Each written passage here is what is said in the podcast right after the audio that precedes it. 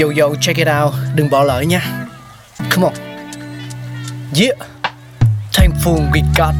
Con người sáng tạo. Mà sống dồi dào. Tình tuổi trời sao vương cao là tích tắp. Phát minh đầy ắp xây đắp tương lai. Có một không hai nhưng liệu có ai còn nhớ dùng? Xin được gửi lòng biết ơn vô hạn đến những con người không ngừng sáng tạo, mang đến những phát minh mới thay đổi cuộc sống.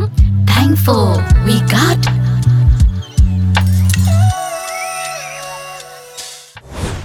Hi, chào mừng tất cả các bạn đang đến với chương trình Thankful We Got Một chương trình mà giúp chúng ta sẽ biết được những cái món đồ, những cái phát minh rất là vĩ đại, rất là hữu ích của thế giới Ra đời từ khi nào và phát minh do ai.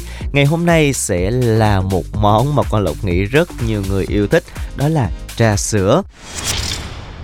Có thể nói thì không chỉ ở Việt Nam đâu mà cả ở Đài Loan, Trung Quốc và nhiều nước ở Đông Nam Á, thậm chí là Bắc Mỹ, châu Âu. Nhiều người yêu thích cái món uống này lắm, nhưng ai là người phát minh ra cái món trà sữa này thì vẫn là một điều gây tò mò.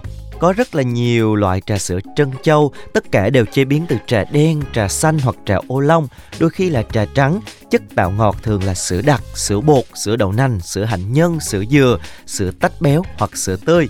Và theo tìm hiểu thì trước thế kỷ 16, người dân Đài Loan ít khi kết hợp trà với chất tạo ngọt lắm. Tuy nhiên, kể từ thế kỷ 17, khi người Hà Lan đến Đài Loan thì họ bắt đầu thêm sữa và đường vào trà. Khoảng thập niên 1980 thì trà sữa trân châu mới được phát minh, song ai là người đầu tiên sáng tạo nên loại trà này thì vẫn còn rất là nhiều à, sự tranh cãi nổ ra. Từ Đài Trung thì bà Liu Han Chen, người sáng lập Xuân Thủy Đường Nhân Văn Trà Quán, tuyên bố bà là người phát minh ra trà sữa chân châu.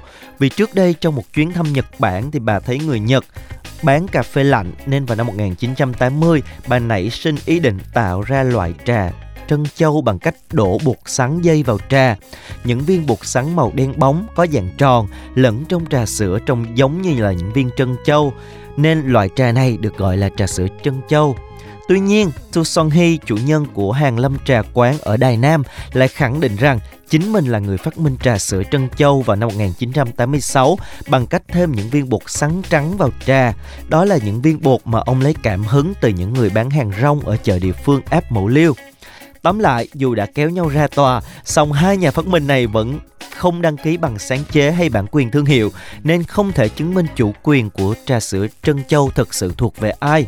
Trong những năm vừa qua thì cuộc chiến sở hữu danh hiệu người đầu tiên tạo ra trà sữa Trân Châu ngày càng nóng lên và một vụ kiện tụng giữa hai bên cũng đã kéo dài ròng rã suốt 10 năm trời, từ năm 2009 đến năm 2019.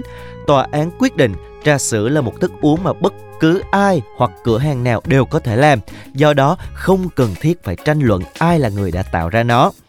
Ngoài hương vị và kết cấu thì có nhiều điều mà người Đài Loan gửi gắm ở trà sữa Trân Châu. Nhà sử học The Sen cho biết nó cũng phản ánh xã hội Đài Loan trong thời chuyển từ chế độ cũ sang chế độ mới.